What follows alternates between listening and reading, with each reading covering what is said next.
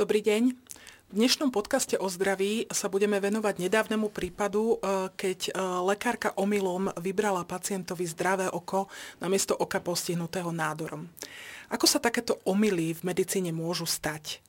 Dá sa tomu predchádzať a čo nasleduje potom? Dnes sa budeme o tom rozprávať e, s pánom doktorom Petrom Kováčom. Dobrý deň. Dobrý deň. Ktorý je lekár, advokát, súdny znalec a venuje sa v podstate aj pacientskej advokácii a zároveň teda, zároveň teda je lekárom.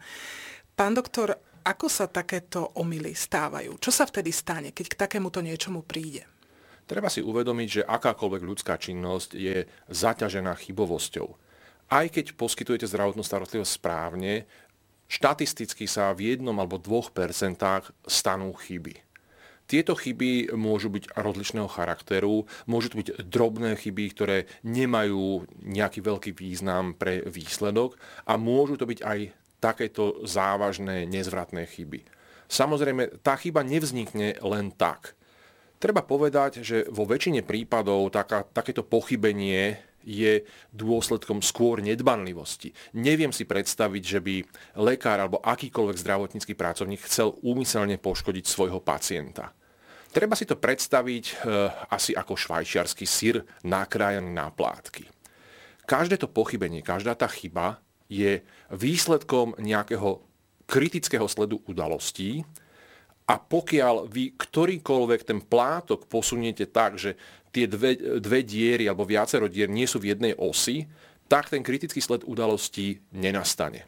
To máte niečo podobné ako v leteckom priemysle. Letecký priemysel je veľmi dobrým príkladom toho, že oni sa snažia o čo najväčšiu bezpečnosť a tá bezpečnosť je o tom, aby sa nestávali chyby, ktorým sa dá zabrániť. Čiže viac stupňová kontrola. Presne tak. E, tieto chyby, ktoré ste hovorili, ale že sa stanú drobnejšie chyby, e, to sa môže stať, že zmenili k pacientovi stravu, zle mu niečo obviažu, ale keď sa stane takáto nejaká vážna, e, fatálna chyba, tak je to pravdepodobne asi naozaj následok zlyhania konania viacerých ľudí. A ako sa dá tomu predísť? Alebo takto stávajú sa takéto vážne omily aj v iných nemocniciach, takéto laterálne chyby, že vyoperujú iné oko, inú obličku, iný klop? Odpoveď je veľmi jednoduchá. Tak, ako máme pravú a ľavú ruku, koľkokrát sa vám stalo, že ste si pomýlili pravú a ľavú stranu?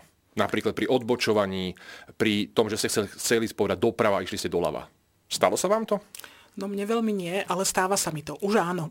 Už áno. Tak toto je presne tá odpoveď. Ako náhle máte dve strany, tak môže vzniknúť tento problém. A treba si uvedomiť ďalšiu vec. Toto je moja ľavá ruka, ale pre vás je na pravej strane. To znamená, že keď ja hovorím ľavá alebo pravá strana, tak musím dať aj referenciu, že či to je voči mne alebo voči vám. Čiže aj toto môže byť jedným z dôvodov takýchto chýb. Lebo v 2019 sa teda stala tá výmena toho nesprávneho kolena v Nitrianskej nemocnici. Medzi tým sa stalo vo Viedenskej štátnej nemocnici, že vyoperovali omylom naozaj zdravú obličku. Čiže stáva sa to zrejme aj vo svete, aj na iných pracoviskách? E, samozrejme, tieto laterálne chyby sa e, stávajú a celosvetovo sa môžeme baviť o tom, že sú to stovky až tisíce prípadov ročne.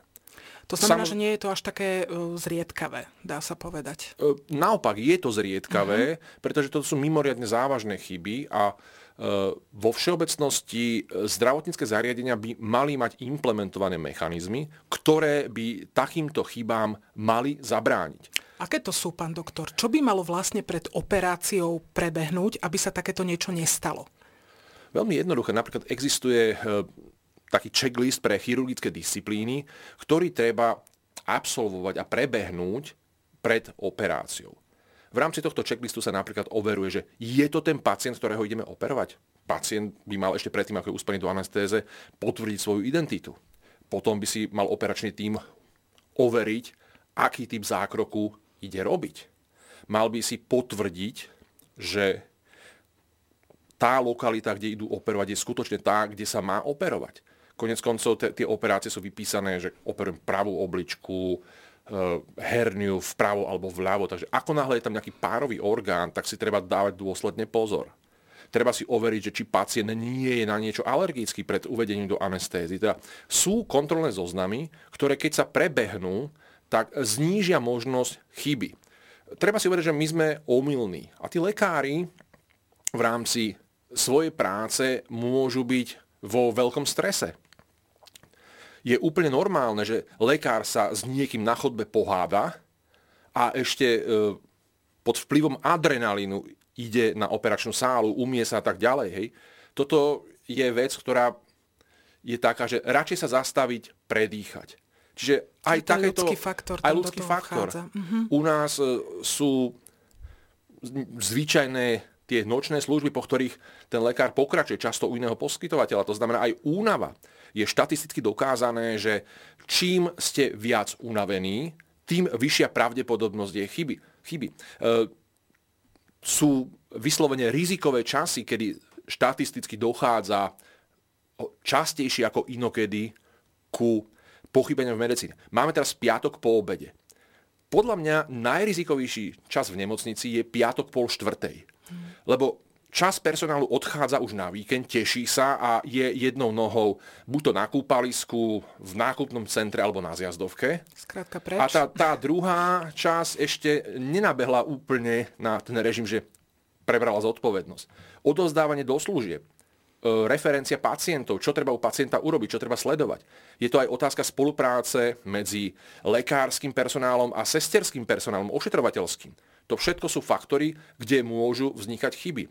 Je veľmi známe, že niektoré lekárske odbory si rozumejú menej ako iné. Mm. Máte internistu, ktorý keď sa rozpráva s chirurgom, tak e, ako keby rozprávali dvoma odlišnými jazykmi. Pán doktor, e, ale kto je napríklad za kontrolu takéhoto checklistu e, zodpovedný? A myslíte, že tu nejaký checklist bol, že niečo takéto prebehlo? Nepoznám podmienky tohto zariadenia a z toho, čo sa stalo, e, môžeme odvodiť dva závery.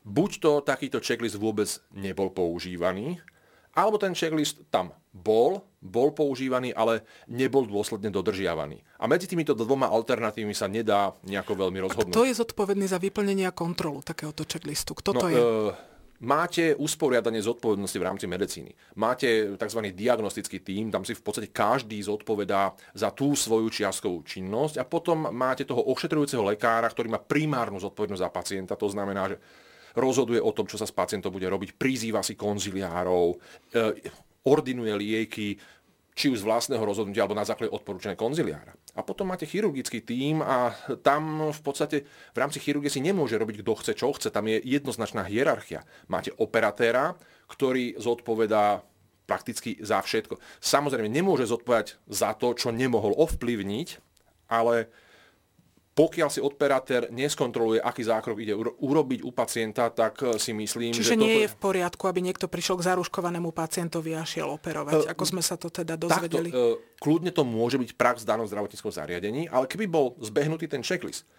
tú, tú zodpovednosť za prebehnutie toho checklistu nemusí mať operatér. To kľudne môže byť anesteziolog. A treba sa pýtať tie hlúpe otázky Proste vyškrtať si to pred každou operáciou znižuje riziko chyby. Vy kľudne môžete zabudnúť na jeden krok a práve tento krok môže byť kritický pre ďalší osud pacienta. Uh, aké faktory, dajme tomu, tú chybovosť zvyšujú? Hovorili sme o tej únave, je to, dajme tomu, aj nedostatok personálu? Nepochybne. Ako náhle je nedostatok personálu, tak je tlak na to, aby ten personál robil dlhšie, aby bol viacej vyčerpaný, nebude oddychnutý a ako som povedal, neoddychnutý personál zvyšuje šancu, že dôjde ku chybe. Pretože tá mentálna výkonnosť klesá v čase. Keď sme hovorili o tom, teda, aký by mal byť postup pred tým chirurgickým zákrokom, aby sa niečo takéto nestalo, alebo aby sme znížili tú pravdepodobnosť, že sa to stane, aby ju lekári znížili, a aká by mala byť postupnosť, ak sa takéto niečo stane? Čo by sa malo potom udiať? Ak sa niečo takéto stane, tak e, samozrejme je to problém a e, k tomu problému sa treba postaviť čelom. Proste treba si priznať zodpovednosť a v zahraničných nemocniciach sú často implementované systémy na reportovanie takýchto kritických incidentov. Ten, ten incident môže byť nezávažný, môže byť závažný, môže byť extrémne závažný a môže viesť v konečnom dôsledku až k úmrtiu pacienta. A to sú čísla. Proste na jedno úmrtie môže byť 2-3 tisíc tých nezávažných incidentov. Ide o to, aby v rámci tých nemocníc, v rámci tých zdravotníckých zariadení boli implementované postupy, aby keď sa niekto z personálu domnieva, že niečo sa nerobí dobre, že toto by mohlo byť zdrojom chýb, nech to má možnosť hoci aj anonymne zareportovať a nech sa to rieši. Účelom nie je postihovať niekoho, kto upozorní na problém. Účelom je problém a jeho príčinu odstrániť alebo zredukovať šancu, že sa problém bude znovu vyskytovať. Ja sa ešte opýtam, ak sa takéto niečo udeje, je u nás niekto, kto je povinný to ohlásiť? Alebo to môže urobiť ktokoľvek? Ako to je? Tak e, to je pomerne komplikovaná otázka. Závisí od toho, čo sa stane. Ako som už povedal, veľká väčšina týchto pochybení v medicíne skôr či neskôr z istých rozumných dôvodov skončí trestným oznámením. Je to preto, že ak je pacient poškodený, má nárok na to, aby bol príslušným spôsobom odškodnený. No ale na to, aby bol pacient odškodnený, tak treba zistiť, že medzi tým, čo sa stalo a následkom, či existuje príčina súvislosť, či to nevzniklo nejako inak ako zavinením personálu alebo zdravotníckého zariadenia. Koniec koncov aj obyčajná operácia slepého čreva v malom prípadov, napriek tomu, že je dobre technicky vykonaná, sa môže skončiť úmrtím pacienta. Čiže Jasné a nebolo by fér, keby nemocnica za takéto niečo niesla zodpovednosť, lebo napríklad ten pacient mohol prísť do nemocnice neskoro, keď už e, šanca mu pomôcť bola veľmi malá. Jasné. Čiže treba zistiť, kto za to zodpovedá, treba zistiť, do akej miery za to zodpovedá a potom e, sa k tomu postaviť. Ten pacient má nárok na to, aby bol odškodnený. To odškodnenie má niekoľko zložiek. Môžeme žiadať odškodnenie pre pacienta za utrpenú bolesť, napríklad keď absolvuje operáciu, ktorú by inak nemusel absolvovať. Ak došlo k nejakému trvalému následku, tak má nárok na odškodnenie za stiaženie spoločenského uplatnenia. Ak došlo k predlženiu liečby, tak má nárok na náhradu ušlej mzdy. Ak, a to nie len počas tej práce neschopnosti, ale aj po nej môže sa stať, že v dôsledku pochybenia zdravotníckého personálu alebo poskytovateľa zdravotnej starostlivosti už nie je schopný zarábať tak dobre ako predtým, tak má nárok na dorovnanie toho, o čo prichádzal. Kľudne je možné uplatniť si aj stratu na dôchodku z tohto titulu. A to sa bavíme ešte aj o nákladoch na liečbu, na náklady na to, čo tomu človeku vznikne a hoď keby sa to nestalo, tak by mu to nevzniklo. Čiže tých e, právnych titulov na odškodnenie tých nárokov je tam veľmi veľa. Kto na Slovensku o tom odškodnení rozhoduje? Ako to je? Slováci teda podávajú trestné oznámenia a rozhoduje o tom trestný súd? No, trestné oznámenia sa podávajú z jednoduchého dôvodu.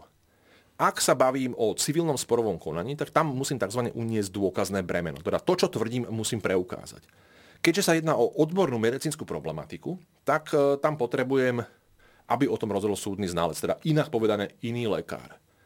A e, problém je, že nemusím sa dostať ku všetkým podkladom. E, ten znalec e, môže napísať ten posudok na základe neúplného zisteného skutkového stavu a potom sa v priebehu procesu ukáže, že to bolo úplne inak lebo proste nemal k dispozícii kompletné podklady. Prvou možnosťou je napríklad obrátiť sa so stiažnosťou na úroveň poskytovateľa. Len keď je to ambulancia v zložení lekár plus sestra, tak sa obracate na toho, ktorý podľa vás vás poškodil, takže to nemá veľmi zmysel. Možno to má zmysel pri nejakých veľkých univerzitných nemocniciach. Druhá možnosť je eh, dať podnet na úrad pre dohľad, ktorý zabezpečí prešetrenie tohto prípadu a to a máte rozhodnutie na úrovni poskytovateľa. Či poskytovateľ pochybil alebo nepochybil. Tento poskytovateľ je posudzovaný iba na základe toho, čo je v zdravotnej dokumentácii. A teda v prípade, že niečo fakticky bolo urobené, vypovedá o tom 20 svetkov a nie je to zapísané, tak podľa úradu sa to nestalo. A to je zdrojom napríklad tých paradoxných rozhodnutí, že úrad pre dohľad povie, že došlo k pochybeniu, potom to ide napríklad do trestného konania a tam sa berú do úvahy aj výpovede svetkov. A keď 20 ľudí pod sankciou trestu za krivú výpoveď povie, že sa to stalo, tak e, súd nemá dôvod tomu neveriť a ten znalec, ktorý to posudzuje, musí takúto skutočnosť zohľadniť. Teda to znamená, že pre niektorých ľudí má zmysel sa obrátiť na súd, aj keď je ten e, v posudok teda toho úradu pre dohľad nad zdravotnou starostlivosťou, že nepochybil poskytovateľ. No, e, treba si uvedomiť, že čo je účelom. Účelom úradu pre dohľad je rozhodnúť, že či poskytovateľ postupoval správne. V trestnom konaní sa rozhoduje o tom, či konkrétna osoba spáchala alebo nespáchala trestný čin. To je rozdiel. Úrad pre dohľad sa pozera na úroveň nemocnice alebo ambulancie. Polícia a prokuratúra a súd sa pozera na konkrétneho lekára, konkrétnu zdravotnú sestru, konkrétneho človeka. A to je ten podstatný rozdiel, ktorý vlastne vedie k tomu, že sú nevysvedliteľné rozhodnutia, keď tí, ktorí uspeli na úrade, zrazu neúspejú na trestnom súde. Čiže býva to aj naopak, že úspejú na úrade a na súde nie. Áno, viem o prípadoch, keď úrad povedal pochybenie a pochybenie to nebolo. Viem o prípadoch, keď úrad povedal, že nešlo o pochybenie a v trestnom konaní sa preukázalo, že o pochybenie išlo. Jasné. V, čo sa týka v týchto o, trvalých následkov toho odškodnenia. V, ako predpokladáte, že v akú výšku odškodnenia môže dostať človek, ktorý má takéto trvalé poškodenie zdravia? To sa môžeme baviť o desiatkách, stovkách tisíc. Uh-huh. V, ako sú na tom inštitúcie na Slovensku? Sú poistené proti takýmto udalostiam? Alebo v, neviem, taká univerzitná nemocnica, ktorá má vysoký dlh, ako to je? No otázka je, že či je vôbec pre poisťovňu takáto nemocnica poistiteľná. Odpoveď za poisťovňu bude, že určite áno, ale závisí to od toho, aké vysoké bude poistenie alebo poistné. Pokiaľ máte proste dlh desiatky alebo stovky miliónov a máte preukázateľné záznamy, že sa vám stali nepríjemnosti alebo že ste neustáli nejaké spory s pacientami, tak e, je veľmi reálne predpoklad, že to poistné bude veľmi vysoké. A aj keď máte poistku, je otázka, do akej výšky je to poistné krytie. A právnici sú veľmi kreatívni, dokážu vyskladať ten nárok na odškodnenie z viacerých zložiek. Vieme sa teda ho baviť o odškodnení za bolesť a stiaženie spoločenského uplatnenia. To je na základe zákona, je to v podstate taká tabuľka. Oboduje sa príslušným počtom bodov to, ktoré poškodenie zdravia, ktoré sa zistí, prijali sa tomu počet bodov, vynásobí sa to hodnotou bodov, ktorý je navesený na 2% priemernej mzdy v národnom hospodárstve 2 roky dozadu. Aktuálne, ak sa nemýlim, 24-22 eur a máte nejakú sumu. Uh-huh. A tým pádom máte vybavené odškodnenie za bolesť a stiaženie spoločenského oplatnenia. Ale zdravie je aj súčasťou práva na ochranu osobnosti.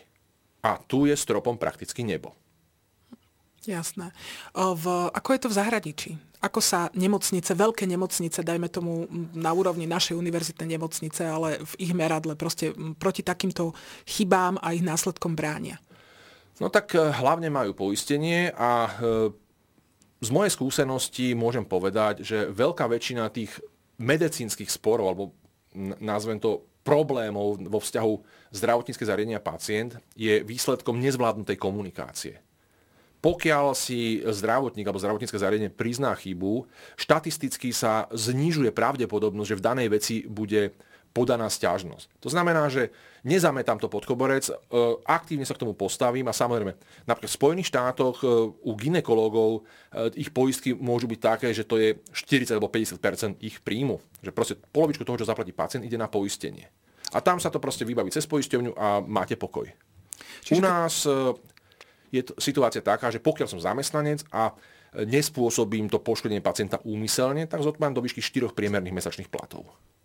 Ale zdravotnícke zariadenie zodpovedá bez obmedzenia. Jasné. Iba v prípade, že by ten lekár alebo zdravotnícky pracovník bol opitý alebo pod vplyvom omamných a psychotropných látok, tak je tá zodpovednosť tohto zdravotníckého pracovníka neobmedzená. Pán doktor, čo by malo urobiť zdravotnícke zariadenie? Dá sa vôbec prijať nejaké opatrenie, ktoré by reálne znížilo pravdepodobnosť takýchto chýb alebo súbor opatrení? Čo by tam malo byť v tých opatreniach? Samozrejme, je to možné. Treba mať rozumnú zdravú kultúru prevencie pochybení. Teraz sme s profesorom Záhumenským vydali pomerne rozsiahlu učebnicu pôrodníctva a v nej je práve jedna kapitola venovaná tejto problematike. Napísal ju doktor Vlado Černá, ktorý je anesteziologom v Holandsku a naozaj e, tie jeho prezentácie, ktoré som mal možnosť zažiť, aj tie články, ktoré napísal, sú studnicou poznania, ktoré by si mal manažment každého zdravotníckého zariadenia osvojiť. Rozumný manažer by chcel vedieť, čo, ako to robiť, aby sa nestávali chyby. Chyby sa budú stávať vždy, to si treba povedať, ale vieme ich rozumne minimalizovať.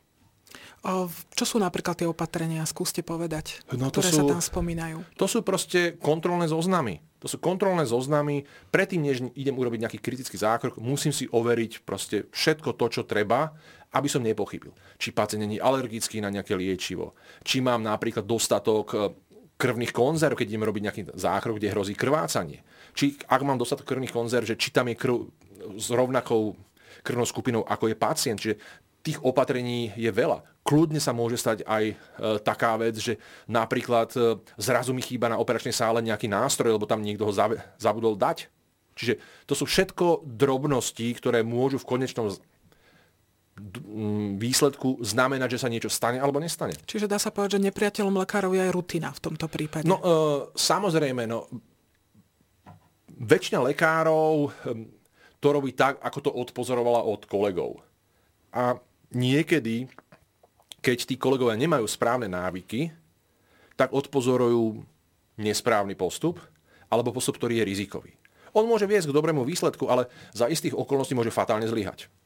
Pán doktor, ako sú na tom Slováci s úspešnosťou, čo sa týka odškodnenia? Bolo tu niekoľko súdnych sporov veľkých, trvali roky. Ako to je?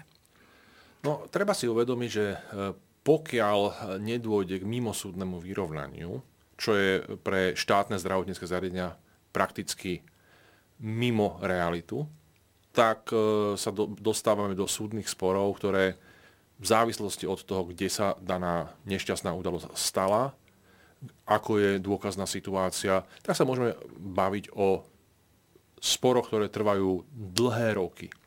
Viem aj o sporoch, ktoré trvali prakticky 20 rokov. Tak to je naozaj dosť. A v, čo sa týka úspešnosti, myslím, aká bola u nás najvyššia suma odškodnenia? No, eh, aktuálne najvyššia suma eh, odškodnenia, eh, tak to bol ten nešťastný prípad v Nitre, kde bolo žalovaných 600 tisíc a súd priznal jednak tomu mladému mužovi, jeho rodičom a súrodencom odškodnenie, ktoré pozostávalo z bolestného stiaženia spoločenského uplatnenia a z nemajetkovej újmy vo výške takmer 499 tisíc, skoro pol milióna. Keď ste hovorili teda, že komunikácia e, vie veľa vecí v úvodzovkách urovnať, že tie ľahšie veci e, sú ľudia ochotní sa nesťažovať, keď sa e, s tým lekárom v podstate, keď to, alebo to zariadenie si uzná tú chybu a keď to teda odkomunikujú. Ale v ako je to, čo sa týka, v, čo sa týka takýchto vážnejších chyb? Čo by ste radili ľuďom, ktorí majú pocit, že sa cítia, cítia sa poškodení naozaj? Tak uh, komunikovať, samozrejme komunikovať. Základom všetkého je komunikácia medzi tým pacientom a zdravotníckým zariadením. Pokiaľ ten poškodený, ktorý si myslí, že nebolo všetko v poriadku, tak naozaj môže komunikovať so zdravotníckým zariadením, môže si zvoliť konzultáciu s niektorým z advokátov, ktorí mu vedia dať návod, ako ďalej postupovať. Je tu obrovské množstvo možných postupov, odchýlok, modifikácií. Je to situácia, ktorá pre bežného človeka nie je jednoduchá a naozaj treba tú odbornú rádu. Kľudne sa môže od, obrátiť aj na nejakú pacientskú organizáciu. Takže tie možnosti tu sú a každý prípad je individuálny. Nedá sa paušalizovať, ale dá sa povedať, že z mojej skúsenosti v komunikácii a v riešení takýchto nepríjemných situácií sú rádovo lepšie privátne zariadenia ako zariadenia štátne. Je to, každá takáto udalosť je do istej miery reputačným rizikom. A vy si môžete kariéru a dobré meno budovať 10 ročia a zoperujete 10 tisíc ročníkov a ten 10 tisíc prvý vám kariéru zlikviduje. To znamená, že kariéru budete dlhodobo a vy môžete pohorieť na jednom jedinom prípade. Jasne. Pri súhre nešťastných okolností. Ale práve v takom prípade by tam asi mala nastúpiť tá komunikácia a riešenie. Presne tak. Pán doktor, ja vám veľmi pekne ďakujem za návštevu aj za informácie. Dovidenia, pekný deň.